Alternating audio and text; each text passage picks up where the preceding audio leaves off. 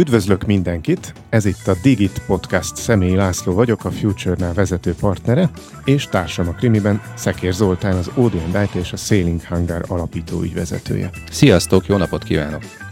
A Digit Podcast célja, hogy akit nem elégítenek ki a felszínes cikkek és a hangzatos jelszavak, az közelebb kerülhessen a digitalizáció és az informatika mai meghatározó trendjeihez. Mi itt a mélyére fogunk ásni a dolgoknak.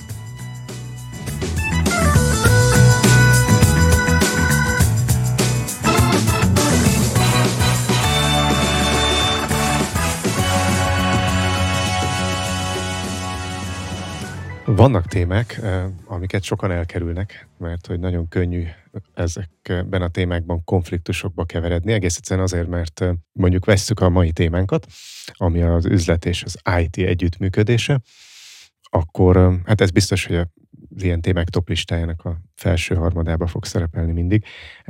Nagyon könnyű a beszélgetésben oda jutni, hogy hát milyen hibákat követnek el az üzleti vezetők és szakértők, de valószínűleg ugyanebben a beszélgetésben előjön rögtön az is, hogy az IT-sok milyen hibákat követnek el, és akkor így az adás végére körülbelül mindenki megharagszik mindenkire.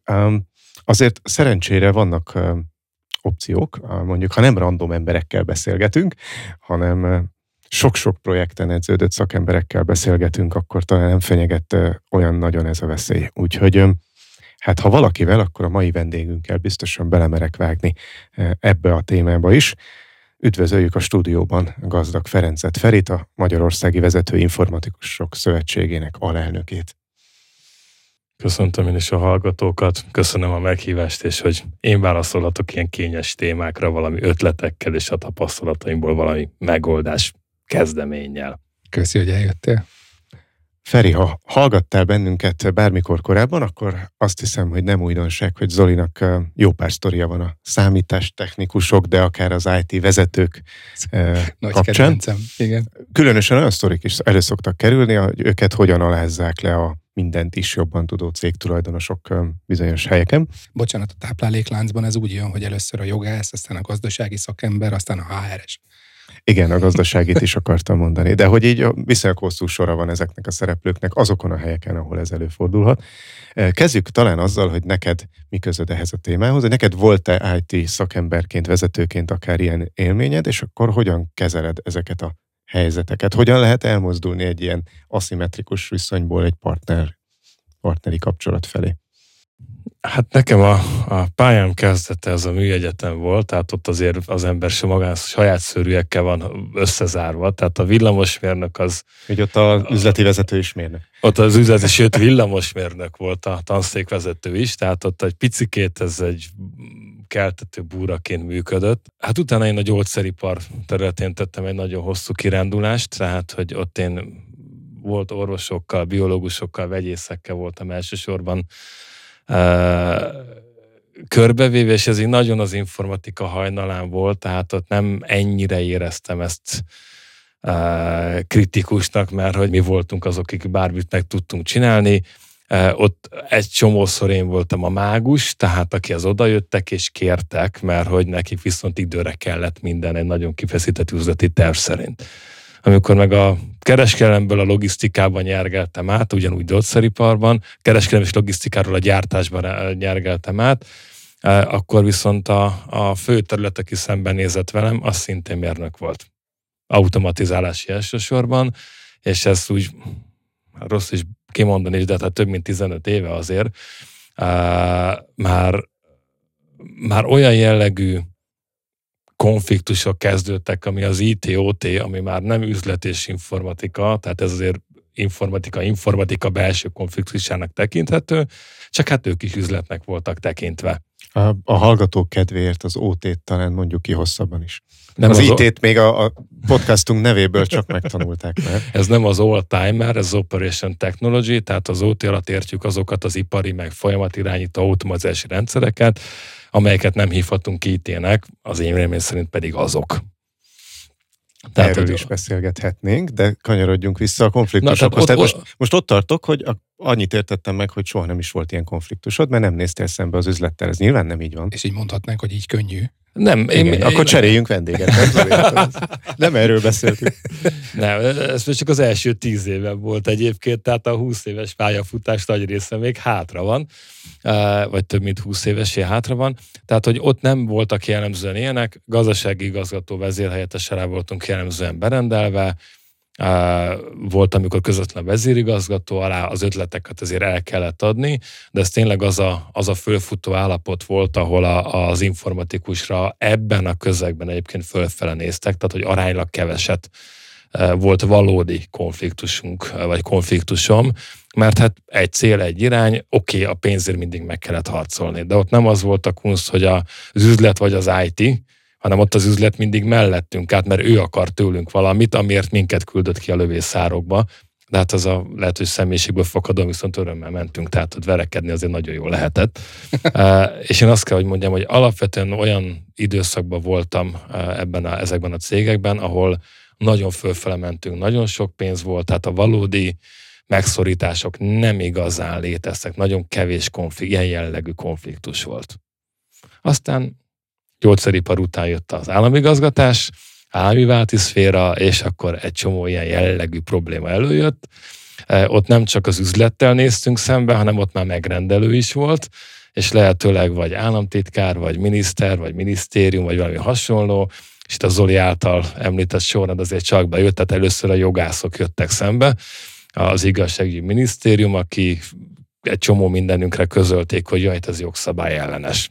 Ezek mind modellkori technikák voltak, még Ezt ma is. Csak egy kiegészítem, hogy a felhőről beszélünk. Igen, a felhőről beszélünk, és az automatizálás és az önkiszolgálás bizonyos közbeszerzési jogszabály paragrafusoknak akkoriban kifejezetten ellenérzés szült, hogy egy ilyen ö, önkiszolgáló módot bármilyen informatikusnak, aki az ő berkükben dolgozik, mi átadjunk és ebből azért voltak komoly konfliktusok. Hát és utána meg elszabadult a pokol, tehát amikor már fogyott a büdzsé, fogyott a terület, jöttek az árnyékinformatikai elképzelések, és ott már az utolsó mondjuk 5-6 évenben már nagyon keményen ment a, a, az üzlettel való vitatkozás, az árnyékinformatikák, az árnyék digitális szerzetekkel való egyet nem értés jellege.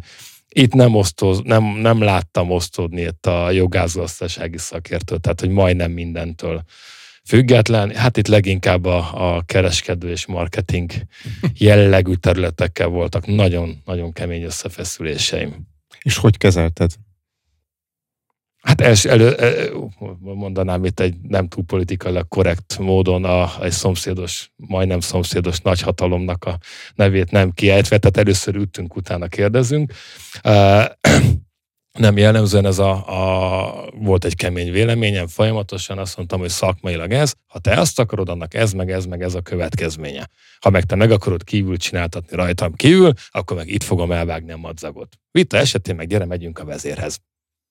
Nagyon, nagyon érdekes, hogy több ízben mozogtunk mi együtt, különböző folyosókon és megbeszéléseken, és egyet biztosan mondhatok, hogy a szakmai álláspont az mindig is szakmai álláspont volt, de hogy nagyjából 2016, ez kérdés lesz, csak én ilyen bonyolultan fogalmazom a kérdéseimet is, hogy nagyjából 2016 óta észrevette de azt a típusú változást, jönnek különböző emberek, különböző nem IT-s területekről, kinevezik magukat üzletnek, és egyébként nem szeretnének foglalkozni az IT-val, miközben arra, arra alapoznak. És hogy, hogy meg, meg, megjelente nálad az a tendencia, amikor a Gann diagramodot átrajzolják hogy szebb legyen. Ja, bármilyen dokumentum átírás megjelent egyébként nálam. Tehát ez a 2016 óta azért az a, a 2016 előtt is, tehát én 2003-ban léptem ki a versenypiaci e, működésre, e, addig az egyetemen voltam, tehát én onnantól már láttam azt a réteget, aki nem akar az IT-vel foglalkozni egyáltalán. Tehát neki az, hogy ez működjön. És ott elég jól elsikerült elmagyaráztatni a környezetemnek, hogy mondja meg, mit szeretne, ne a hogyant. És kb. abban az időszakban, amit te is mondtál, ugye 16 környékétől a hogyan is megérkezett mellé. A hogyan és a milyen ütemezésben. És ezekből voltak a konfliktusok, hogy nem, ő célt tűzzön ki. Célt meg eszközt, és én megmondom a harmadikat, tehát a mikort és a hogyant. Nagyon érdekes, hogy nekem azból is volt konfliktusom, hogy én nem mondtam meg az üzletnek, hogy neki mi a célja. Nekem abból volt, hogy én meg megmondtam. Hú, Mert de ez, ezen a pontján a beszélgetésnek, ez, ahogy éreztem, ez egy akta mező, én most ezt szeretném érzékeltetni. Tehát, hogy nagyon gyakran a következő 10 perc továbbra is arról szól, hogy hú, és akkor mi történt, és nekem is az volt, hogy, és tulajdonképpen szörnyülködünk, de semmi más nem teszünk. Na, ez itt a Digit Podcast, ezt Zoli tudja a legmélyebben mondani, de nem hagyom neki a mélyírásunk a dolgoknak. Na jó, mégis. Amit így közbevetőleg jeleznék, tehát hogy egyfelől a, azok a hallgatók, akik nem nézők jelenleg, azoknak fontos információ, hogy mellettem a vendégünk piros felsőben ül, ami szerintem összhangban van abszolút az ő, ő személyiségének a, az értékeivel. Az a kérdésem, hogy a szörnyűködésen túl tudjunk menni, hogy értem, hogy a konfliktusok megjelentek, amikor meg akarta mondani az üzleti terület a hogyant az IT-nak, aki egyébként ért a mérnöki részéhez, meg abból is megjelent a konfliktus, amikor még a célt sem akarta megmondani, nem hogy a hogyant, hanem csak az volt a feladat, hogy őt hagyják békén, de minden legyen jó. A, miért alakulnak ki ezek a véleménykülönbségek a szerepekről. Miért lehet az, hogy, hogy ő mást gondol a saját szerepéről, mint üzleti vezető, mint amit te gondolsz mondjuk az ő szerepéről, és fordítva. És egyébként, bocs, de ugye az elmúlt húsz évben változhattak -e ezek az okok, hogy, hogy nem tudom, húsz éve még a tudatlanság volt, most meg már a nem törődömség, vagy bármiért. Hát itt, itt a tanulási görbét idézném mindenki lelki szemei elé, tehát itt most megmutatni nem fogjuk tudni. Tehát a tanulási görbében, ha egy 20 évvel ezelőttről beszélgetünk, nagyon új volt az informatika, a számítástechnika. Tehát, hogy tényleg ott, ott még megvolt az, hogy ja, ezt csak ő tudja, nekem ez messze van. És az évtizedek, egy évtized alatt eljutottunk arra a pontra, hogy hát de már a gyerek is mobilt nyomkod otthon, én is mobilt nyomkodok, már webshopba vásárolok, már akkor ezt csinálok, azt csinálok, jaj, akkor én értek a digitális világhoz, hiszen ezt láttam, azt láttam, azt láttam. Bejött az összes közösségi média, bejöttek az ingyenes digitális szolgáltatások, és ez hosszú évek... A privát felhő, ja nem az, nem az. a, le van olyan is ingyenesen, de ott mindig te vagy a termék, ezt nagyon pontos tudni. Tehát de pont ezeket, amiket mi poénként visszalövünk egy csomó ilyennél, ezek azok, amelyek jelző nincsenek benne az üzlet fejében, de hiszen ő már digitális benszülöttnek tekinti magát vagy, vagy egy picit bevándorlónak, és innentől kezdve bejön arra a területre, amiről azt hiszi már, hogy tudja, hogy már érti, és mindent meg tud mondani, de valójában nincs a mélyén, tehát nincs elég belátása csillag és kivétel van egyébként olyan, tehát, hogy beszéltem olyannal, aki viszont tényleg a mélyére ment, ő viszont nagyon gyorsan rájött arra, hogy nem tudja. Igen, és akkor a tanulási görben. A Na, tanulási... Most már tudom, hogy mennyi mindent nem tudok. Pontosan, pontosan, de ővel, ővel rosszabb volt néha dolgozni, mert ő kérdezett. Mert benne volt a vágy, hogy tudni akarja. Ez egy borzasztó projektindulást okozott, mert hogy el kellett magyarázni, viszont nagyon-nagyon megérte beletenni az időt, mert, mert hogy utána viszont nem volt akadás, és nem volt magyarázkodás, hiszen tényleg tudtunk egymás mellett haladni, és nem egymásra szemben.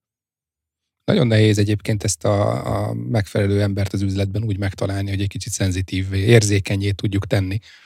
Mindenki azt gondolja, hogy ha már meg tudja nyomni a telefonján az applikációt, akkor ő informatikus.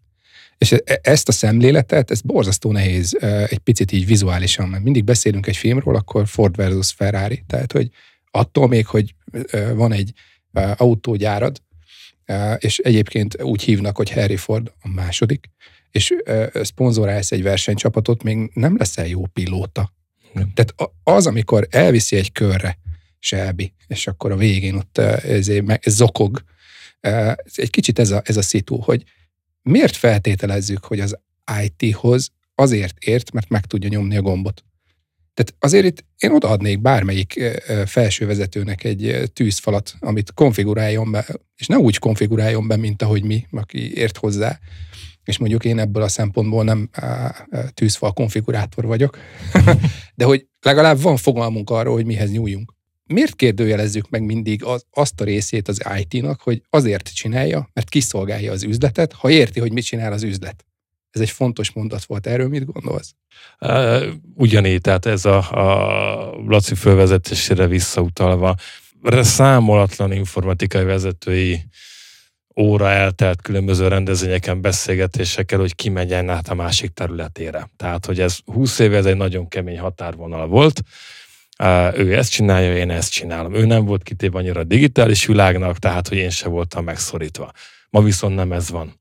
És hát mondjuk úgy, hogy fele-fele volt az arány, én arra az oldalra soroltam magamat, aki a, a, azt mondta, hogy az IT menjen át az üzleti területre, tehát hogy nekünk kell megérteni, hogy ők mit csinálnak. Ez az üzleti jellemző szerepkörnek a hozzánk való csatolását jelenti. Tehát, hogy mi értjük meg azt, hogy, hogy ők mit csinálnak, illetve a, a vállalatok nagy részének ma már azért digitális az alapja. Az üzleti folyamatok digitálisan vannak leképezve. Azt az absztrakciós szintet, hogy hogy képzeld le az üzletet, és, és ebből mit csinálsz, ezt már gyakorlatilag ez az üzletág érti. Tehát, hogy, hogy bizonyos helyeken látok digitális üzleti területeket megjelenni, eh, akik próbálják ezt a hézagot betölteni valahogy egy picikét, hogy van nyers IT, van nyers üzlet, és van valaki közöttük, aki mind a kettő. Vagy egyik sem egyébként. 2009-ben csináltam egy tanulmányt arról, hogy hogy lehetne pont ezt a részt, hogy ez a kinek a területe, és ne fájjon annyira ez a terület. És ott is az volt, hogy valahol ezt a, a az üzlet versus IT, egyébként folyamatos változás és változáskezelés, az jelen pillanatban szervezetfejlesztőkre van bízva. Tehát a szervezetfejlesztő próbálja meg össze rakni magát a szervezetet, ha van valamilyen változás, és ebben a változásban a végeredmény, hogy a csapat akkor nagyon jól tudjon együtt dolgozni.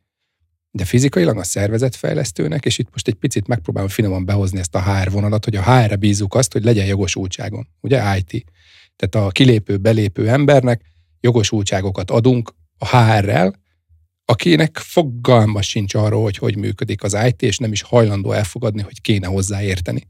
Mert hogy egyébként, hát minek szóljak, ha kilépett, majd megcsináljátok. De az, hogy egy hétig még turkálni tud a rendszer adataiban, a számára nem jelentős. Nem jelentős kockázat. Tehát 2009 elkezdtük ezt a dolgot csinálni, hogy hogy lehetne folyamat alapon megközelíteni, hogy a folyamat legyen a közös nyelv, és persze ebben a változásokat nézzük meg. És akkor itt, uh, itt beszéltünk, a Laci elkezdte mondani, hogy a Feri pirosban van, én meg kékben vagyok, de hogy ehhez ugye nyilván tartozik, ha már szervezetfejlesztés, akkor Sailing Hangár uh, disk modell, uh, ezen belül ott vannak különböző lehetőségek, hogy Edward Bono hat kalap elve, ki hogy alkalmazza. De ezek a színek nagyon fontosak tudnak lenni egy szervezetben, ugyanúgy az IT-hoz kapcsolva is. És mit gondoltok arról, hogy ebben a helyzetben hogy lenne a jövőben létjogosult, nem most, a jövőben hogy lenne létjogosultsága ennek a szervezeti felépítésnek. Tehát mi kell az IT mellé még? Tehát nem a nyers IT, nem a, nem a programozó, nem a szerverüzemeltető, hanem az IT főnök, mert itt van ez a stand-up, hogy hogy hívjuk a C szintű IT vezetőt. Cisó, Misó, Lisó. És hogy lehet ő C szintű, hogyha kvázi másik C-nek van alárendelve, Igen. tehát azért ez hozzátendő. Igen, igen, ez marha érdekes egyébként. Szerintem Magyarországon különösen idegen ez a sok hárombetűs megközelítés, nem ez a cégkultúra van nálunk, mint Amerikában. De ha már cégkultúra, szerintem itt nagyon nagy különbség alakult közelmúlt 20 évben a, a, nagy vállalat, főleg a multinacionális vállalat, meg a, meg a KKV szektor között a környékünkön, szerintem nem csak Magyarországon, az egész régióban azt gondolom, mert a multi az, az azért folyamatosan tanul, Uh, és egyre, egyre képzettebb, vagy egyre aktuálisabban és mélyebben képzettebb felső vezetőket tudnak beszerezni ezek a cégek. Tehát mondjuk 20 éve még a nálunk lévő múlt vagy akár 15 éve is, tök természetesen megvoltak ezek a típusú konfliktusok, gyakori szinte tipikus konfliktusok voltak. Ugyanakkor 15 év eltelt, szerintem mára a legtöbb multinacionális vállalatban sokkal érzékenyebbek a vezetők erre a típusú különbségre, és sokkal jobban elvárja a vezérigazgató a saját csapatától, hogy kedves IT és üzlet, tessék okosan beszélgetni egymással, és tessék mélyen és nem erőből beszélgetni egymással. Nyilván vannak kivételek, én a számokkal nem tudom alátámasztani, vagy nem kutattam ezt, de az a benyomásom, hogy ma nem ez a tipikus, hogy, hogy gyakorlatilag álló háborút alakítanak ki a vezetők egymás között, az a ritkább. Szerintem a KKV szektorban én semmilyen különbséget nem látok, szerintem ott pontosan ugyanúgy megy most is, mint 15 évvel ezelőtt. Ez a része az életnek. Visszakanyarodva, ha már a C betűket behozta az Oli, hogy ugye most Feri ül itt velünk, de hogy Feri mögött egyébként, vagy, vagy alatt, vagy fölött, vagy nem tudom, van Fölötte. egy, van egy vezető informatikusokat tömörítő szervezet, a VISZ, a, a, ahol azért elég sok hozzád hasonló tapasztalattal, meg munka karrierúttal rendelkező emberül. Tehát arra is nagyon kíváncsiak vagyunk, hogy vajon ők ezt egyáltalán ezt a kérdést fontosnak tartják-e, ti milyen gyakran szoktatok eszmét cserélni, vagy, vagy egymástól tanulni ez ügyben, és, és próbálnak-e javítani ezen? Fontos-e ez nekik, hogy, hogy ne legyen ez a konfliktus, vagy úgy vannak hogy ez mindig is lesz, és akkor majd túléljük valahogy, meg úgyis azért fizetnek, hogy elbírjam. Konfliktus nélkül nem megyünk előre, tehát hogy azért az kell mindig a, a haladáshoz. Visszaugorva én is előről kezdve a választ, tehát hogy a hazai multikat kevésbé látom és ismerem, amennyit hallok róluk, hogy addig, amíg az első szintű digitális vezető, most hívjuk így az informatik, a üzletaffinis informatikai vezetőket, amíg ők egy másik C-szintű vezetőnek vannak alárendelve, tehát nem a vezérnek közvetlenül, addig óhatatlanul lesz egy ilyen viszony. Tehát, hogy, hogy a többiek azok másodrangú vezetőként tekintenek rá, mert hogy ő nem vezérhelyettes, vagy, akár, vagy nem, bárhogy hívjuk a szerzetben, hanem ő mondjuk egy igazgató. Tehát eleve lefele néznek a hierarchián, mert hogy nincs benne a, a vezetői testületben nincs meghívva, csak akkor, ha valami témája van, és akkor kegyesen behívják. Tehát ez a helyzet óhatatlanul kódol egy csomó ilyen, folya, csomó ilyen lehetőséget, amiből vagy okosan kibújik, vagy, vagy beleáll tehát vagy beletörődik, tehát azért mind a három változat működőképes lehet, egyik se jó, egyik se rossz. Ez a cégkultúra adja meg, hogy mit kell csinálni. Tehát mondjuk egy ilyen fegyveresebb testület, vagy egy parancsuralmi testületi cégkultúránál, és ez most nem elítélően mondom, hanem tényleg nem, vannak hát ilyen a... funkciók, ott nem lehet beleállni. Tehát ott értette az utasítást, és csinálja. Tehát, hogy dolgoztam én is kicsit közelebb a belügyminisztériumhoz, meg kell, hogy mondjam, egyébként ragyis messze jobban lehetett dolgozni velük, mint egy csomó múlt is kollégával, mert tényleg parancsra működtek. Oké, okay, lehetett jelezni, ha valami neked nem tetszik, és ha meg tudtad indokolni, akkor változott a parancs. De addig az volt. Tehát, és borzasztó hatékony volt, tehát ez nekem nagyon tetszett, mert tudtunk haladni akár egy, egy nagyon kritikus időnyomás mellett is. És Erről a visszan belül jellemzően ez a kétnapos konferenciák első napjának estején, úgy este 9 és másnap reggel kettő között szoktunk ilyenekről beszélgetni, akkor oldottabb a hangulat. És akkor nem a... alszatok ilyenkor? Nem, hát nem, nem, az ilyenkor ő... folyamatosan arról beszélnek, hogy hogy lehet megoldásokat találni. Ez így, ez, ez tényes, ezért különböző megoldásokat keresünk. Egyre kreatívabb megoldás. Egy, egyre kreatívabbak, igen. Mert én azért éjféltájban szoktam búcsúzni, tehát akkor én ott, ott hagyom a többieket, hogy a, a többire már nem akarok másnap emlékezni. Uh, és uh, itt azért szoktunk ilyenekre, és tényleg mindegyik megoldás működő képes az adott cégkultúrában. Itt az a, az a nagyon nagy feladat, hogy a cégkultúrához illeszkedő magatartás kell az első informatikai, az első számú informatikusnak megtalálnia, hogy az a cég, az a cégvezetés, az a környezet mit teszik meg. Máshogy működik egy gyógyszergyárban, ahol igazából villamos gépész és gyógyszermérnökök állnak vagy gyógyszerészek, vagy vegyészmérnökök állnak veled szemben, más a, az érrendszer, más a racionalitás, más, hogyha rendőrökkel dolgozol, tehát volt rendőrökkel, állami igazgatás, közigazgatás, rendvédelmi végzettségekkel, és teljesen más, amikor egy ilyen akármilyen, hát valamilyen szintű pénzügyi, vagy még olyan egyetem, vagy főiskola, vagy még az se szintű üzleti képviselő áll veled szemben, aki három hónapra lát előre, erről szól a bónusza, és barma nem érdekli a negyedik hónap. Ilyenekkel nagyon-nagyon nehéz észszel bármit is csinálni, mert annyira rövid távú, hogy nem, nem tudsz neki évrendszert adni a saját mérnöki elgondolásomon belül. Igen, ez egy nagyon érdekes probléma, hogy hol van az a szint, amit még támogatni lehet. De hogy, hogy én is voltam víztag. Emlékszem azokra az okfejtésekre, amiket éjfélig lefolytattunk. De ott azért nagyon sok olyan érdekes meglátás volt, aminek pont az volt az előnye, hogy egy másik cég kultúrának a működésébe engedett bepillantani. Ami azért nagyon jó, mert egy bizonyos értelemben, hogyha ha egy projektet vezetek egy kevésbé, hogy mondjam, elfogadó helyen, akkor, akkor nagyon jó tudni, hogy ki az a stakeholder, akinek a parancsára szükségem van. Ahhoz, hogy végig tudjon menni. És hát ugye én pedig az építőiparban éltem meg, vagy három nagy céget, ott is, ez így pontos, de hogy ott azért volt olyan projektünk, amit csak úgy lehetett megvalósítani, hogy a vezérigazgató az egy ilyen külön utasításban adta ki a kvázi parancsuralmi rendszer hm. szintjén, hogy már pedig az meg lesz valósítva. Hogyha most nem tudom, hogy benne hagyjuk, vagy kivágjuk, de hogy a szerverterem megszületését az a, úgy tudtuk sikeresen eladni, hogy fizikailag a szerverterem az egy kis szoba, kettő darab split klímával, és annyira túlterhelve, hogy már az épület gondnoka jelezte, hogy le fog szakadni a födém. A födém leszakadással nem lett volna semmi probléma, csak a vezérigazgató alatti vagy fölötti szoba volt, tehát a vezérigazgató az íróasztalánál oda esett volna le a szerver. És akkor a, az egyik ö, ö, kollégánk, barátunk, nem akarok neveket mondani, és így nehéz a sztorit úgy elmesélni, ö, elment sétálni a vezérigazgató mert ismerték egymást, mert osztálytársak voltak, és mert a Chelsea éppen aktuálisan vesztett. És a következő telefon az a vezérigazgatótól érkezett, és hogyha szolidan és finoman szeretném ezt visszaadni nektek, meg kifütyüljük, hogy mi fog a fejemre szakadni, kollega? és mondtam, hogy a szerverterem. Akkor vegyen kabátot, és nézzünk egy helyet.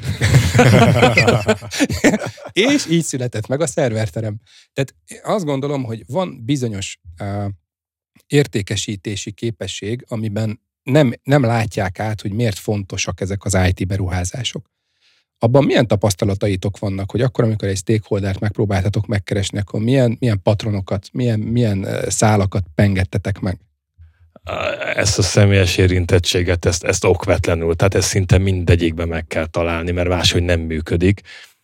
Én első, életem első nagy projektje, az egy e-mail archiváló bevezetése volt 2006-7 környékén, ami nem volt betervezve, nem volt, vagy volt büdzsére, beterveztem, és az a büdzsé sor folyamatosan fogyott, mert mindig abból vontak el, mert nem, ne, mert nem értették, hogy mi ez.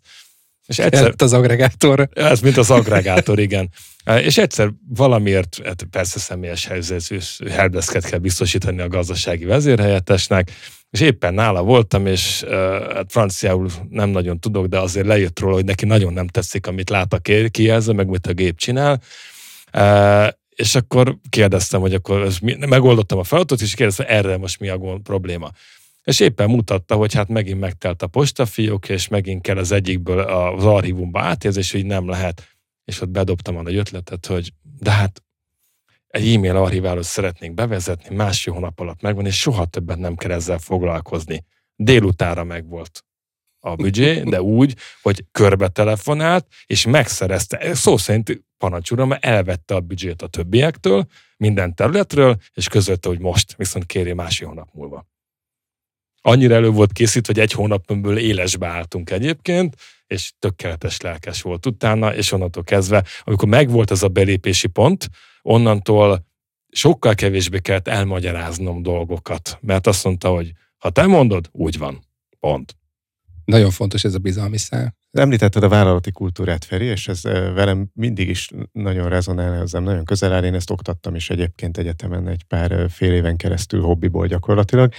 És a, a vállalati kultúrában ugye nagyon nem mindegy, hogy most milyen típusú alapszervezeti működés van, amire rakódnak a kulturális, informális rétegek. Tehát a formális szerkezet és az, az informális kultúra az így együtt szokott meghatározó lenni. És ugye ott kezdődik a dolog, hogy vannak a funkcionális szervezetek, ez, ez, emiatt ez, azelőtt, hogy vállalati kultúrát tudnék tanítani, az első két-három óra az mindig a, a strukturális dolgoknak az átvétele, hogy értsék, mert nem látnak még ezek a diákok vállalatot. Az adásunknak, hallgató diákoknak mondanám, hogy államvizsga kérdésről beszél a Laci, érdemes meghallgatni. Hát az hagyján, de akárhova elmennek dolgozni, az első dolog, hogy mi az, hogy főnök, mi, mi az, hogy igazgatóság. Mint... Na, tehát, hogy funkcionális szervezetben ugye az van, hogy mindenkinek van egy főnöke, ez az egyszerűbb dolog, de hogy minden témának, meg funkciónak van egy főnök, egy vezetője. Ez szerint tagolódik a szervezet. És akkor mondjuk a legegyszerűbb esetben, mert az előbb érintettük, van egy üzletági vezető, van egy informatikai vezető, meg van egy gazdasági vezető, és akkor elméletileg a, ő, ő, ők beszélgetnek, ők, ők egyeztetnek, és akkor annak az eredője, a hármójuk véleményének az eredője fog történni. Most a kultúra ott jön be, hogy ha nincs meg a kultúrája az egyeztetésnek, akkor valójában nem történik semmi az én tapasztalatom szerint, mert nem, tehát, hogy ahhoz, hogy történjen valami, akkor valamibe egyet kéne érteni. De az egyet nem értés kultúrájában ez nem működik, tehát, hogy ott ha főnök, a hármójuk főnöke nem jön oda és mondja azt a az utasításba, hogy erre, akkor nem történik, hogy egész évben el tudnak vitatkozni azon, hogy mi történjen, de nem történik. Na most, hogy lehet ebből a egyszerű funkcionális berendezkedésből elmozdulni. Láttatok-e már jó példát? Én bevallom őszintén, hogy startupoknál láttam már jó példát, de hogy az, az ugye méretben, létszámban nem akkora, tehát hogy nem, nem merném összehasonlítani, hogy az egyik e, jobb vagy miért működik jobban. De hogy nagyobb szervezeteknél is azért a világban zajlanak ilyen kísérletek, hogy új, új típusú működést meg új típusú berendezkedést adni a szervezetnek, ugye ilyen például a Holocracy, vagy ilyen például a Team of Teams logika, ami nem funkcionális alapon, és nem, főleg nem ilyen, csak ilyen egyvonalú lineáris hierarchia alapon működik. Nektek van-e bármi tapasztalatotok ilyen téren, vagy hallomásból máshonnan? Hát én igazából azt mondanám, hogy nagyon szépek az új elvek, meg minden, de lehet, hogyha a régeket betartanánk, akkor hasonló sikereket érnénk el.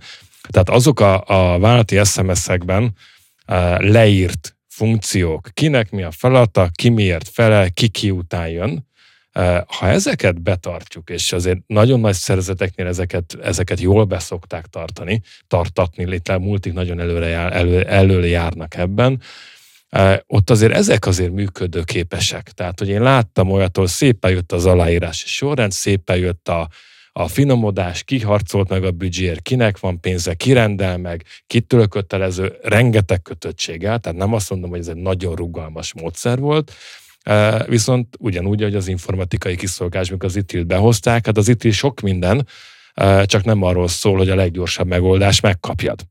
Az itt az arról, hogy átlagban jól működik, és átlagban Nem kicsit... kiszámítható, meg visszakövethető. A ajánlás a legjobb praktikák közül. A legjobb gyakorlatok Igen. így magyarul, ezt utalva az előző podcaston is elhangzottakra. Ezt most megküzdöttem ezzel a szóval, hogy hogy legyen magyar.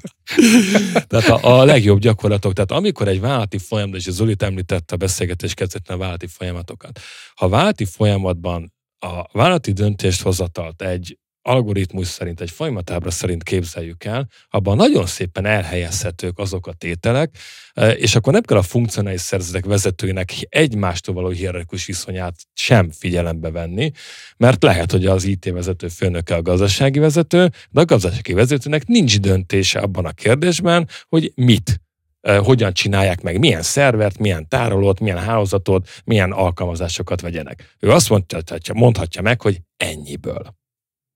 És ha, ez, tehát ha minden vezető az önmagára szabott feltételeket tartja, akkor ez működik. Tehát itt a kicsikét rigolyásabb, szigorúbb munkakultúrájú szerzetek, ezek mondjuk nem a hazai KKV-k, a nagyváltók és a multik, tehát sokkal inkább a, az állami gazgatás hasonlít még ehhez legjobban, a fegyveres erőket kivéve, azok ezt egészen, hogy mondjam, meg tudják csinálni. Le van írva, kormányhatározat, kormányrendelet, ilyen utasítás, olyan utasítás, és ha van az eszköze a betartatásnak, az nagyon fontos, hogy kell lenni eszköze, és erre az első ember ügyel, akkor ez egy működőképes modell, és nem kell újat kitalálni.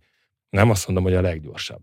A, az új modellek nekem a végrehajtásnál jelentenek nagyon-nagyon sokat, amikor azt mondom, jó, ezt kell csinálni, ennyi ember kell hozzá, ennyi erőforrás, nem az, hogy már délutántonként, szabadidőben, esténként valamit levelez, nem, akkor oda beül.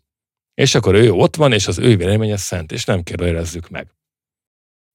Ú, ez nagyon emlékeztet engem egyébként a Andrisékkal folytatott, Zsoltán meg Andrissal folytatott beszélgetésre pár adással ezelőtt, eh, amikor is ezek a PET projektek bejöttek, mert ugye az államigazgatásban általában ilyen nagyon kevés van, de egy, egy normális vállalatban azért elő-elő kerül, hogy vannak erős szakértők, vezetők, akik úgymond kiharcolják maguknak, vagy akár meg is engedhetik maguknak, sőt néha a package része egyébként, hogy bizonyos dolgokat ők megcsinálhatnak, mert azt ők nagyon szeretnék egy új szolgáltatást, vagy egy új terméket, vagy egy új itil bevezetést, teljesen mindegy kinek mi a happy vagy nünükéje, vagy, vagy szíve vágya. És ezeknél a pet projekteknél szokott leggyakrabban előfordulni az, hogy már rég le kellett volna állítani. Na most azért, tehát hogy egy, egy megfelelően működő, ilyen új típusú módon működő szervezetben ezek megállnak, mert senkinek nincs ennyire nagy mozgástere vagy szabadsága, hogyha team teams logika, akkor ott teljesen egyértelmű, hogy elfogy az erőforrás a, a szervezetnek a PET projektre, nem jönnek a számok, máshol rettentő nagy pénz hever. Ugye ott volt ilyen példa, hogy egyik napról a más, vagy egyik hétről a másikra megálltak valamivel, elkezdtek csinálni valami újat, és egy millió dolláros üzletág lett belőle jövőre. Emlékszem? Persze, hogy emlékszem, mert hogy ugye pont ezekről beszélünk, hogy hogy, hogy lehet egy ilyen típusú működést, ilyen laboratóriummá, szervezetfejlesztő laboratóriummá tenni. Tehát az egyik oldalon van egy ilyen vállalati kényszer a fejlődésre és az innovációra, de hogy alapjában véve ennek nem lehet tudni. Tehát mikor jön be a Concord effekt? Amikor már csak presztisből is végig kell csinálnom a PET projektet, hiszen mindegyikünk életében volt már ilyen, hogy és ugyanaz a parancs érkezett, hogy és be kell fejezni, mindegy, mibe kerül. És amikor hozzáteszik, hogy ugye érti Zoltán, akkor nem szoktam megkérdőjelezni, hogy ez most az. Tehát végigcsináljuk. De amivel szembesültem, és nem tudom, hogy ti szembesültetek-e, és ezt megint kérdésként szeretném megfogalmazni, hogy a projekt előtt nem tudjuk, hogy mi a célja. Tehát elindul valami, de úgy összességében úgy nincs hozzáadott értéke. Tehát nem tudja senki elmondani az üzleti vezetők közül, hogy miért.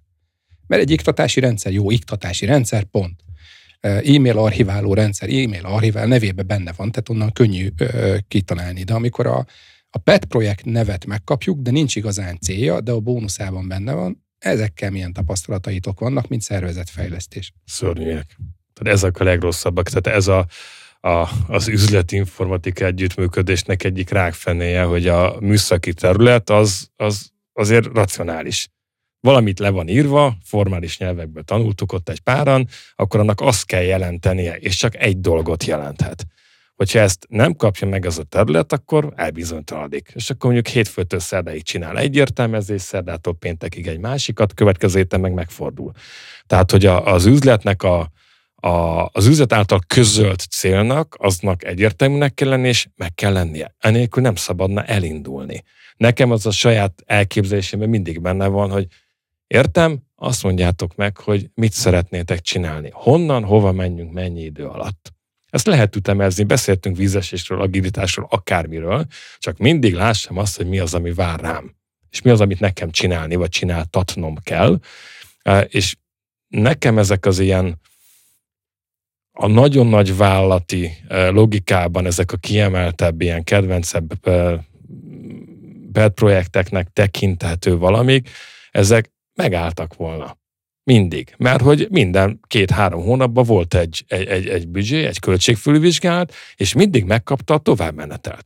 Tehát, hogy ő önmagában már régen megállt volna, hiszen elfogy az erőforrás, a vállalat vezetés tolta bele a pénzt. Innentől kezdve, ha a vezér arra akar úszni, akkor úszunk. Pont. Fizet érte? Megyünk. Ez teljesen rendben van, és akkor most a másik kérdés is föltenni. Értelme nem volt, tehát ez egy másik dolog. Hát ugye, ha már honvédség, akkor a, a nem válasz is válasz. Tehát, hogy én inkább azt szeretném akkor a másik irányból megkérdezni, hogy nagyon sok olyan helyzetben is e, találtuk magunkat, ahol fizikailag az IT megkapta a felhatalmazást, és az, amit művelt, az nem volt szakmai és a szakmaiságát nem tudta senki leellenőrizni. Melyik eh, szakmaiságát? Mondok egy példát. Itt most valahogy megpróbálom, hogy a, a, van a Lotus mint autó, meg a Notes mint jegyzettömb, eh, és ahhoz tartozó fejlesztői gárda. Eh, nagyon kevés szakemberrel van már jelen a magyar piacon. És hogy IT biztonság oldaláról merült föl egy gyanú, amit utána beigazoltunk, és fizikailag az IT vezető volt az, aki, aki kötötte az ebet a karóhoz, és semmilyen körülmények között nem szeretett volna a rendszerekben upgrade-et, váltást, eh, dinamikusabb működést, és most ezzel nem bántva az ő teritoriumát, mert most így a valamelyik nap, valamelyik Duma színházban hallottam, hogy a komfortzónát, hogy jön egyszer egy kócs, és hagyjuk el a komfortzónát, ez olyan, mint hogyha berendezném életem lakását, és utána közölnék, hogy menjek ki belőle. Tehát végül is én ezt kezdem érteni, de hogy, hogy, hogy e, erről mi, mit gondoltok? Hogy, hogy ugye beszéltünk idáig arról, hogy, de most én egy picit az üzletet is meg akarom védeni, hogy hogy, hogy tudjuk az IT-sok oldalát kontrollálni. Bocsánat, én, mint a legkevésbé IT-s a szobában, én erre hadd reagáljak, tehát, hogy az biztos, hogy ebben a szituációban több volt, mint amit el lehet mesélni, tehát az sosem elég egy vezetői egyeztetésen arra nézve, hogy most akkor csinálunk valamit, nem csinálunk, hogy nem akarom. Tehát az, hogy ő nem akarja megbolygatni, az biztos, hogy nem érv e, egy vezetői megbeszélésen hangsúlyozom. Valószínűleg ott más érvek elhangzottak. Nekem olyan tapasztalatom van, ami erre rezonál, hogy sok évvel ezelőtt bankszektorban volt egy viszonylag nagy projekt, tehát hogy körülbelül egy évnyi munkát kell elképzelni mögé. DCC-nek hívják, hiszen ez nagyon gyakori, hogy bankszektorban nem mondjuk ki, hogy mi a projekt, csak egy rövidítéssel hivatkozunk rá, mert úgy sokkal titokzatosabb. Az MT Zoli hangja sokkal mélyebb. A, mert ez a Digit Podcast. Mert ezt is kivágjuk. A projektnek a lényege az volt, hogy bankkártya terminálokon lehessen a bank az adott ország, a terminál országának a devizanemétől eltérő devizanemen feltüntetni az összeget, hogy mondjuk egy turista ne forintba, nem euróba lássa az összeget például, és akkor így komfortosabb neki, hogy tudja, hogy mennyit fizet, mert azt ismeri azt az összeg denominátort. Uh, nyilván ennek van anyagi vonzata, tehát a bank ezen keres, mert ott egy árfolyam módosítás történik, ez egy szolgáltatás. Igen ám, de hogy az, hogy egy döntés megszületik, hogy akkor most ezt csináljuk, az nagyon nem mindegy, hogy mennyire jártuk körbe, hogy mit is csinálunk. Mert hogy magas szinten lehet definiálni ezt, hogy azt kell tudjuk, hogy megjelenítjük a másik devizenemben az összeget, és ezzel majd mi ö, ki van számolva, hogy mennyit fogunk tudni keresni, és akkor a beruházás az megtérül. De könyörgöm, menet közben késő kitalálni a részleteket, ahhoz, hogy tudjuk, hogy mit csinálunk, ahhoz kellő mélységbe definiálni kell a, a, az igényt. Ez még nem egy igény, hogy meg tudom jeleníteni. Sok-sok egyéb részletet ki kellett volna dolgozni. És ez a projekt, ez egy, ez egy eklatáns példája volt az adott intézményben annak, hogy hogy kell elhúzni egy egyébként tök jó üzleti megtérüléssel bíró projektet, és hogy lehet lerontani rossz menedzsmenttel, rossz céges működéssel a projektnek a jövedelmezőségét. Mert az ötlet tök jó, a feladat egyébként máshol már rég meg volt csinálva, más ország, másban. Nem? Tehát, hogy baromi jól Figyelj, is lehetett volna van, Laci, de járni, egy, egy, de nem jártunk olyan jól. Igazad van, tökre egyetértek. De én most egy picit pont a, a, az üzletet szeretném megvédeni azzal, hogy honnan tudja, hogy jó az IT főnöke. Tehát ezt a kérdést tudjuk-e feszegetni? Ez szerzetkezelés. Ha az első ember azt mondja, hogy jó az IT főnöke, akkor az az IT főnök jó. Pont. Tehát, hogy, hogy lehet Messziről ilyeneket... nézve igazad van, közelebbről nézve meg kell álljunk, mert olyan régóta szakmázunk már, és még mindig nem ismerjük Ferit az embert, ráadásul a hallgatók ezt el is várják, eh, hogy egy kicsit engedjünk nekik pihenni ezekben a kemény eh, gondolatokban. Várjuk őket bármelyik viszrendezvényünkön. Hát adta volna magát, hogy tollaslabdáról beszéljünk, csak hogy rólad mindenki tudja, hogy tollaslabda az életed másik fele, tehát hogy ezt így eh, nem szeretném N plusz egy egyszer meghallgatni, én sem, de hogy lehet, hogy a hallgatók sem, azt nem tudhatom. Adnál magát, hogy beszélgessünk a nyelvről, mert hogy ugye Feri az egyike azoknak, akikkel a Kazincik a versenyszférában nevű gerilla hadsereget alapítottuk, és próbálunk minél több magyar szót, kifejezést találni és használatba gyömöszölni itt Magyarországon az idegen szavak helyett, de ezt is sokszor és sok helyen elmondtuk, és tulajdonképpen már el is mondtam. Ezért inkább a könyvekre esett a választásom, főleg azért, hogy ehhez valószínűleg Zoli is fog tudni egy egyenlő módon Miért kapcsolódni. Nem tud, nem tud olasozni, hát ez milyen felháborító. Nézzük meg. Szerintem a, a könyvekhez kevésbé tudok kapcsolódni, mint a tollaslabdához, nincsen vele semmi baj. Jól van, na, ez öbön aluli volt, én tudom. Semmi baj. egy. De figyelj, hogy lehet vitorláson tollasozni? Na jó, ez megint egy másik podcast. Hát ez, egy, ez a Sailing Hangár vezetőképző egyik programjának egy külön kérdése, hogy ez egy feladat. Akkor azért van a logóban tollaslabdaja, nincs. A... Nem, az ütő van, nem a, a izé van. Mi ez a... Az a labda. A labda szoknyája. Ott van a hajóban, látom. Szóval szakértőinket Milyen hallották. könyveket olvastatok gyerekként? Mostanában olvastok-e? Mi, milyen szerepet tölt be Hát figyelj, ez a, alapvetően sanyarú gyermekkorom volt, tehát, hogy uh, édesapám filozófia, francia szakon végezte az eltét, jelenleg biztonságpolitikával professzor emeritusként foglalkozik oktatóként, nagyon régóta. Édesanyám pedagógia, pedagógia, szociológia szakon, uh, és tanított nagyon sokat uh, főiskolán. Uh, hát mondjuk úgy, hogy ilyen irányú könyvek voltak otthon de abból viszont én tényleg elolvastam mindent, tehát, hogy én olvasni szerettem alapvetően, és majdnem mindegy, hogy mi volt ott. Jó, hát válogatva voltak, de szerintem én hamarabb olvastam az öt világvallás teljes leírását, mint bármit egyébként a természettudományok történelméből. És utána, amikor ez elkezdődött, ez a, a digitális bekattanás, ez úgy 11 éves koromban volt, akkor ez nagy... melyik eszközhöz köthető, csak mert itt már beszélgetünk, ez, ez, ez az első há, számítógép. 386-os volt az én első gépem. 286-os Zoli. Commodore. Ó, Commodore, oké, okay, bocsánat, volt egy Commodore plusz 4 előtte, ott még ez kevés volt, még Basicben meg gépikódba programozgattam, és akkor a, a 386-os világban, a PC-s világban volt, amikor ez kicsikét úgy, úgy lelkesebb lett, és akkor ott átértem tényleg a programozási nyelvek kézikönyvének olvasására, de hát egy rendes mérnök emberként az a nem három, hanem négy betűs RTFM rövidítés, az egy teljesen közkeletű volt már akkor is. Tehát, hogy először mindig ki kellett próbálni, és az ember akkor olvasta a könyvet, meg a segítséget, amikor már, már, már semmi nem működött, és újra kellett kezdenie. Jó. E, ezzel a szakkönyveket le is tudtuk szerintem. Az nem az emberről, hanem a szakemberről szól, bocs. Milyen egyéb könyveket olvasol, ami egyébként nem kell a munkádhoz, vagy nem Ja, fan, fantasy, skifites fantazit jellemzően, tehát hogy az Asimov összes ide-oda, Clark összes nagyjából az kicsit ritkábban, tehát azt nem olvasom el Ha már villamosmérnök, AC Clark. E, igen, igen, de DC vagyok, az egy másik, annak jobb az átvitele. Ah. Uh, inkább Asimov és robotika. És Elnézést egy... kérek mindenkitől. Ébresztő. Asimov és robotika az, aminek mm-hmm. most azért mm. már vannak egyéb mondásai, tehát a klasszikusokban egy csomó de az ürdőszebb, és azért vannak olyan tételek, amik, amik úgy bejönnek, tehát hogy idefel az autóból például a, valamikor Gödöll előtt az Aratuszta szimfónia nyitó tétele szólalt meg, és ebből az ember óhatatlan az ürdősszájának a nyitó jelenete jut eszébe, amit nagyon szépen megfilmesítettek. És, és a fantazia másik ilyen, tehát a, a Tolkien féle alapklasszikusok. Végül is az Odüsszeia is fantazi, a korabeli fantazik közül. Kicsit nehéz olvasni, de egyébként igen, az is. Az, a görög irodalom nem kötött le, tehát abból is olvastam eleget, de az nekem nagyon nem jött be. Érdekes. Nekem az is részben bejött, különösen a, a római, ilyen Róma alapításkori legendák, azt végigolvastam. Az, a legendákat én is, de a klasszikus irodalmat mindenféle verslábakba szedve, az... Jó, jó, okay. A dráma. Egyébként még a drámákat, a görög drámákat én nagyon szerettem, de főleg színpadon. A, mondjuk akik ismernek, azok tudják, hogy iszonyú könyvfaló voltam gyerekkoromban, tehát hogy ilyen rejtő kb. összes volt egy polcnyi, vagy több is.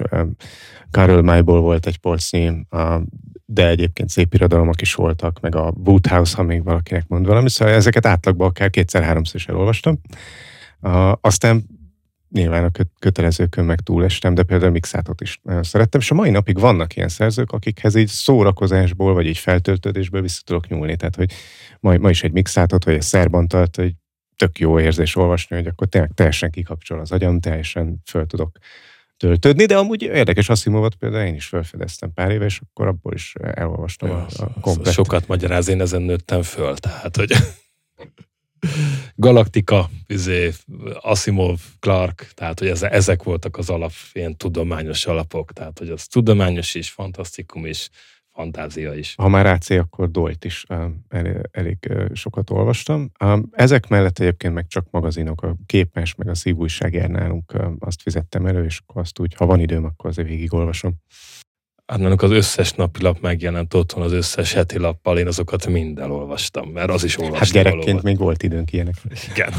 Meg a gyerekként még jók voltak a napilapok. Na Zolit hagyjuk szóhoz jutni, itt mosolyog szegény, és pislog. Ne, Teljesen Csak a hallgatóknak mondom, a nézők látják. A nézők látják, hogy meg vagyok itt döbbenve, hogy a két úr mennyire kiváló ilyen lexikon, lexikális tudással rendelkezve sorolt föl a mai napi kvíz kérdésünk, hogy hány könyvet soroltak föl összesen. Na, megkaptuk. Ugye? Ez már nem tudok hozzátenni, mert igen, igen. De hogy neked tényleg mondtad, hogy inkább a vitorlázás, meg a tollaslabda, az olvasásban? A tollaslabda az, Hol, hol az múlt el az érdeklődés? Az olvasásban? A, a diszlexiával. De hogy az, egy, az egy erős hátráltató tényezője a dolognak. Úgy nem könnyű. Tehát én, én könnyebben olvasok úgy, ha felolvasnak. és ezt kihasználtam a, az egyetemen is, amikor az izguló kolléganők izgulá, izgul, izgultsági állapotukban elmondták, hogy mi a tétel, és én azt megegyeztem, és akkor így bementem. Közben ilyeneket mondtak. Közben is. Ez ritka kincs egyébként, mert az emberek legtöbbjének nem olyan jó a hallás utáni memóriája, neked meg akkor az pazar. Hát ez családi örökség, hála jó Istennek, tehát hogy, hogy ez a része. De ha most komolyan szeretnék válaszolni a komolytalan kérdésre, hogy mennyire élvezem az olvasást, akkor azt tudom mondani, hogy a, ami engem leköt, az a műszaki dolgok és az építészet. Tehát nem, nem robotika, meg nem fantasy, meg nem, nem, nem tudom én, történelmi dolgokat olvasok. Ami nekem egyben van, az az építészetben a történelem. Tehát például a nagy kedvencem, de ezt kiegészítéssel szeretném hozzátenni, hogy nekünk 50 éve van egy építész stúdiónk. Egy édesapám kezdte, bátyám folytatta, és a, ami most legújabban megjelent könyv, és rendkívül érdekes, ez a Balatoni Építészet című könyvecske. Most ez a, ez a legutolsó mű, amit, amit olvasgatok. Természetesen az összes ilyen doktorira készülünk földrajzzal és mindennel együtt, vagy amellett. A, ami meg szintén érdekes, mint téma, kevésbé fantazi, de műszaki, Csernobil. Csernobil is az összes azzal kapcsolatos bármi. Én azt gondolom, hogy az egyetlen olyan könyv, amit egy óra alatt életemben végigolvastam, az egy Csernobyl című könyv. Nem tudom, ki volt a szerzője, nem is érdekel, tudom, hol van a polcon. Ja, ja. Én, egyébként abból készült egy négy részes minisorozat, és az, az HBO. zseniális. Igen. Azt én mondjuk nem könyvben olvastam, de láttam. Jelzem kis promónak az HBO Maxnak, hogy azért vagyok előfizetőjük, mert az a sorozat még van. Jó, akkor a, a, a kemény mag, részeként a hallgatóknak üzenem, hogy Zolinak a gumitalpú vízhatlan tollaslabda mellett az építészeti könyvek lehetnek a jó ajándék karácsonyra. Most pedig tovább lendülnék ezen, és visszatérnék erre az üzlet, meg, meg IT felosztásra, ami egy tökönkényes felosztás néha, mert hogy van, ahol például nincs is IT vezető egy KKV-nál, csak üzlet, akinek valamit mindig van döntenie kell IT-ban is, meg valamit a, szerveznie a főnök, kell. A főnök mindig ért az IT-hez, ezt ne felejtsük el. Igen, de valahogy más pláne. nem is ért hozzá rajta kívül. De, de, de, de ahogy még ő ért a legjobban. Ne, ahogy ő ért hozzá, úgy nem ért hozzá más. Na most um, képzeljük el ezt a tipikus helyzetet, hogy van mondjuk egy közép vagy nagy vállalatnál mind üzleti vagy üzletági vezető is, meg, meg mind informatikai vagy technológiai vezető is, mert gyakran ezt CTO-nak is hívják, hogyha olyan a szervezet. Na most azért az elég ritka, hogy a maguk területén mind a ketten egyforma tapasztalattal, egyforma hozzáértéssel és rátermettséggel bírnak. Szerintem az a leggyakoribb, hogy valamelyikük egy picit jobban ért a saját szakmájához. Sőt, az az is előfordulhat, hogy a másik szakmájához és a másik területhez is jobban ért. Mert mondjuk olyan, mint, mint a Feri, hogy ő IT vezetőként már sok éve úgy dolgozik, hogy szereti megérteni, amit az üzlet csinál. Vagy mint a Ferinek az a bizonyos üzleti projekt partnere a másik terület vezetője személyében, aki úgy indít projektet, hogy addig kérdezem, hogy nem érti, hogy mi a műszaki tartalom. Tehát az ilyen vezetők, hogyha szembe kerülnek egy, egy náluk kisebb tapasztalattal bíró, vagy, vagy egy, a másik területhez kevésbé értő vezetővel, akkor kialakul ez az aszimetria. És szerintetek mi az egészséges egy ilyen szituációban, hogyha ezt elfogadjuk, és akkor mondjuk a az 50-50 százalékos munkavégzés helyett valójában akár 70-30-ig eltolódik az arány, hogy sokkal többet ért és valósít meg a célokból az egyik vezető a közös mesdjén, mint a másik, mert ő, ő nem, nem tud igazából a másik területéhez hozzászólni, míg az egyik meg hozzá tud az övéhez. Hagyjuk-e ezt egy kicsit így eltolódni, amikor ez van, vagy pedig arra kell törekedni, hogy föl kell húzni a másik felet legalább arra a szintre, amin a, a jobban értő és tapasztaltabb fél van, és egy év után, két év után a 50-50, és minden nap azért dolgozunk. Ma várnak, hogy kibújik elő, belőlem a szövegelemző mérnök, tehát, hogy a, a, a két, két azonos szinten lévő vezető, mint üzlet és informatika, az szerintem nem probléma, hogy a saját területükhöz más mértékben értenek. Ez a kiválasztási feltételnél, ha valami elromlott, ha nem állt rendelkezésre olyan ember, ez van, tanulja meg. Ebből nem lesz konfliktus. konfliktus abból van, amikor a másik területéhez értek jobban, vagy legalább annyira, vagy jobban, mint ő a sajátjához, mert akkor fogok beledumálni. Akkor rosszul... Vagy dum- a- akkor, akkor talán még értelmesebben dumálnak bele, mert gyakran akkor is beledumálnak. Ne, nem, nem, nem, nem, nem, hogyha nem értek nem, hozzá. Nem, az, az, igen, tehát ez nehezebb vissza, de, de azzal, hogy én beledumálok a másik területébe, és még ráadásul igazam is van, hát ezen na, rosszabbat nem lehet csinálni egy Konkrét projektben. példával tudok operálni, tehát amikor megveszük a vállalatirányítási rendszert, és nem veszünk tárgyi eszközmodult 17 tagvállalatra, és a főkönyvelővel megdumálom, hogy hogy lehet levezetni, uh, hogy hívják okon, akasztófán. Tehát ne, nem értem, hogy bizonyos helyzetekben miért gondoljuk azt, hogyha az IT azt mondja, hogy már pedig szükség van egy modulra, akkor miért nem lehet elfogadni azt a véleményt, javaslatot, bátorítást, kérdezve, hogy most akkor mit csináljunk egy gyengébbel. Tehát javaslatként fogalmaztam meg, hogy biztosan úgy gondolod, hogy tárgyi eszköz modul nélkül ennyi vállalat jól fog tudni működni, mert itt többen jelezték számodra. De nem, mert ő a fejébe vette. Oké, rendben van, de ettől még a cég életét működtetni kell. És, á, és ebben, a, ebben a szerepben nekem választanom kellett egy nem önkéntes ilyen híróként, hanem fizikailag kin fogják elverni a újonnan bevezetett Mindig az IT vezető. egyébként IT, IT projektet. Mert minden szoftver, amiben benne van a szoftver, az kizárólag IT projekt lehet. Ez részben jó, egyébként, de nem így kell kezelni, tehát nem Köszönöm így kéne szépen. kezelni.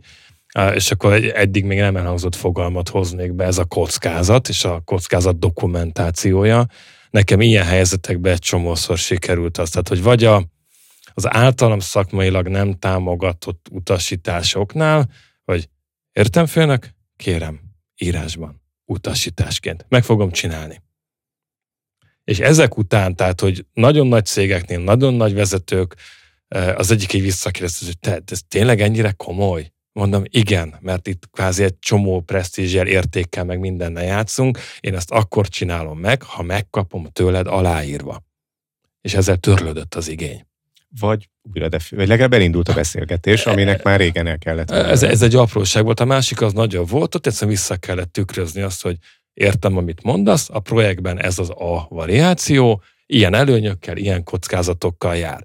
Kérlek, mérleged, és akkor kilépek ebből a körből, akitől kapom, mert akkor az üzleti vezető mellé behozok más döntéshozót, és én azért az eddigi ellenzők listáját bővíteném egy baráttal, tehát az én tapasztalatomban a belső ellenőrzés az, akivel mindig nagyon jó a tapasztalatom volt, és nagyon jó viszont sikerült kialakítani. Akár cég, sok cég múlva is visszahívtak, és visszaszóltak, hogy magyarázzak már meg bizonyos dolgokat, mert 5-6 év után jönnek elő azok, amiket mondtam, és egy csomószor jól esik ez a visszacsatolás, hogy figyelj, és itt találtam egy kockázatteremzés, ezt magyarázd el? Ja igen, én írtam, és hát igazad lett. De akkor éppen született egy másik vezetői döntés, üzleti vezetői döntés, mert lehet, hogy nem kell az a, a modul a megfelelő változtatási rendszerben, de akkor ő vállalja ezt a felelősséget. Írja le, és mondja el, hogy miért nem kell, és hogy fogja megoldani az ennek a hiányából fakadó munkát. Mert lehet, hogy ő azt mondja, hogy figyelj, kerül nekem 100 buznyákba ez a valami, 35 buznyákkal én ezt meg tudom oldani kézi munkával, akkor 5 éven belül ez nekem még jó. Na most a tollaslabda kérdést így csak azért, mert hogy Laci piszkálta a ceiling hangár logót, tehát a tanítok vezetőket, akkor most kicsit segítek Lacinak, hogy nem ezt kérdezte, hanem Nem, majd, meg, majdnem meg is válaszoltam, hogy mit kérdeztem. Nem. A nem azonos szinten lévők. Az, az a helyzet, hogy szerintem most értünk el oda, hogy Feri válaszolt a te kérdésedre, Igen. ami arra vonatkozott, hogy akkor mi van akkor, vagy egyáltalán hogy veszi észre az üzlet, hogy nem jó az IT vezetője. igen, Hát az outputon veszi észre. Tehát mondjuk jön egy projektterv, hogy akkor így csinálom meg az IT projektet, és így látod, hogy hát mondjuk te háromszor ennyi információt vártál volna, és akkor visszakérdezel, hogy hol van ez, és az mi, és a kockázat, ez, e, az hol van kiszámolt. Tehát, hogy konkrétan az outputon tudod uh, vissza, visszakövetelni I- uh, igen, rajta. ha, ha te, mint üzleti vezető vagy azon a szinten, hogy ezt meg tud igen. ítélni. Nem mindig tudod megítélni, és nagyon nehéz az, hogy a, a, azokat az információkat, azokat teljesen hitelesen tudják oda tenni eléd. És adott döntési ponton tök hiteles információ alapján döntesz igennel. Tehát egy picit én ezt szofisztikálni szerettem volna, de nem akarom kinyitni a különadásunknak a, a topikját, mert én szerintem ez önmagában egy, egy ilyen kérdés, de az, hogy a, az együttműködés versus a, a működés, ha már itt a robotikát emlegettétek, akkor a, a legtöbb robotjáték az úgy működik, hogy együttműködéssel indít, és utána a megelőző reakcióra ad egy választ. Tehát én azt gondolom, amit a Laci föltett kérdésként, hogy én azt, azt látom, hogy úgy, úgy lehet együttműködni, hogyha együttműködésre törekszik az ember hosszú távon. Alapjában véve én lusta ember vagyok, szeretem, hogyha dolgoznak, de hogy azt, amit csinálnak, azt meg szeretem kontrollálni. Mert alapjában véve a vezető, az én véleményem szerint kontrollálni kell, hogy tudjon, nem pedig megvalósítani. Ebben nem valaki helyett szeretnék vezetőt játszani, hanem a saját vezeti, vezetésem alatt álló szervezetet szeretném irányítani, abban a hierarchiában, ahogy azt kialakítottam, azokkal a feladatokkal, feladatkörökkel, funkcionális tevékenységekkel, jóváhagyási mátrixokkal, kockázati figyelembevételi besorolásokkal, olyan típusú rendszereken, amihez szintén meg tudom mondani, hogy milyen típusú rendszert üzemeltetünk. De ez csak egy nézőpont, mit gondolsz róla? Én megelőző csapás hívő vagyok ilyen szempontból, tehát ezzel mindegyet értek, és teljesen jó. Én annyival szoktam előre rohanni az üzleti vezető helyett, de a saját fejemmel gondolkozva, hogy azzal, amit ő kér, azzal rám mennyivel nagyobb teher fog csapódni. Tehát, hogyha én elmegyek, mint itt vezető a, a cég első emberéhez, hogy figyelj, kéne nekem még némi pénz meg forrás, mert hogy kétlábasítani kéne a levelező szervet, mert ez egy kritikus működési pont a cég életében, a levelező meg a file Kéne valami támogató szerződés, mert itt hárman azért borz brutál kevesek vagyunk, hogy szabadsággal, gyerekkel, családdal terhelve ezeket 24 órában fönn tudjuk tartani. Erre az volt a válasz, hogy nem oldjátok meg, eddig is működött. Beütött egy rak, és le lettem tolva, hogy reggel háromkor nem vettem fel a céges telefont, pénteken. Utána hétvége volt. Na most egy üzleti kritikus levelező rendszer, ami ott tényleg kritikus volt, az áll ennyi időt, akkor most kinek volt igaza? Igazából senkinek, mert vezlet, vesztett mindenki. Itt vesztett mindenki, tehát hogy én vesztettem azt, hogy nem tudok üzemeltetni, én hiába mondtam azt, hogy, hogy ilyen időszakra nem. Izé, én leadtam, hogy nekem ez kell, mert különben nem lehet. Tehát van egy csomó olyan hiba, és hát informatikusként az embernek az informatikáról borzasztó sötét a véleménye van, mert vezetőként csak a hibákkal találkozol. Jól működő rendszer sohasem látsz. Tehát olyan nincsen. Mit is szoktam mondani? Isten hozott az adásban, mit is szól? Vizet. Tehát, hogy, hogy azt nem lehet látni, mindig a rosszat látom, és ez a hosszú listában, hogy erre kell ügyelni, ilyen valószínűséggel, ilyen hatással. Ha az üzleti vezetés, a pénzforrás azt mondja, hogy jó, ezt a szolgáltatást én nem kérem ilyen szinten, mert én ezt tükröztem vissza neki, hogy nekem ezt jelenti, amit ő mondott, akkor ilyen valószínűséggel, de brutális hatással ez várható. És akkor bekövetkezett, akkor az úgy, ez egy KKV nagyvállalat határán egyensúlyozó cég volt éppen, és ment át ebből a KKV világból a, a nagyvállalatba, és még, még nagyon-nagyon ellenállt itt a, a folyamat, meg a szerepkör alapú döntéseken. Tehát, hogy, hogy ott nekem abszolút ez jött vissza, hogy ott, ott én azt mondtam, hogy jó, egy dáig engednek, nincs feladatköröm tovább, nincs felhatalmazása tovább, akkor nem megyek. Megállok, dokumentálom, hogy itt megállítottak, és pont, és megyünk tovább.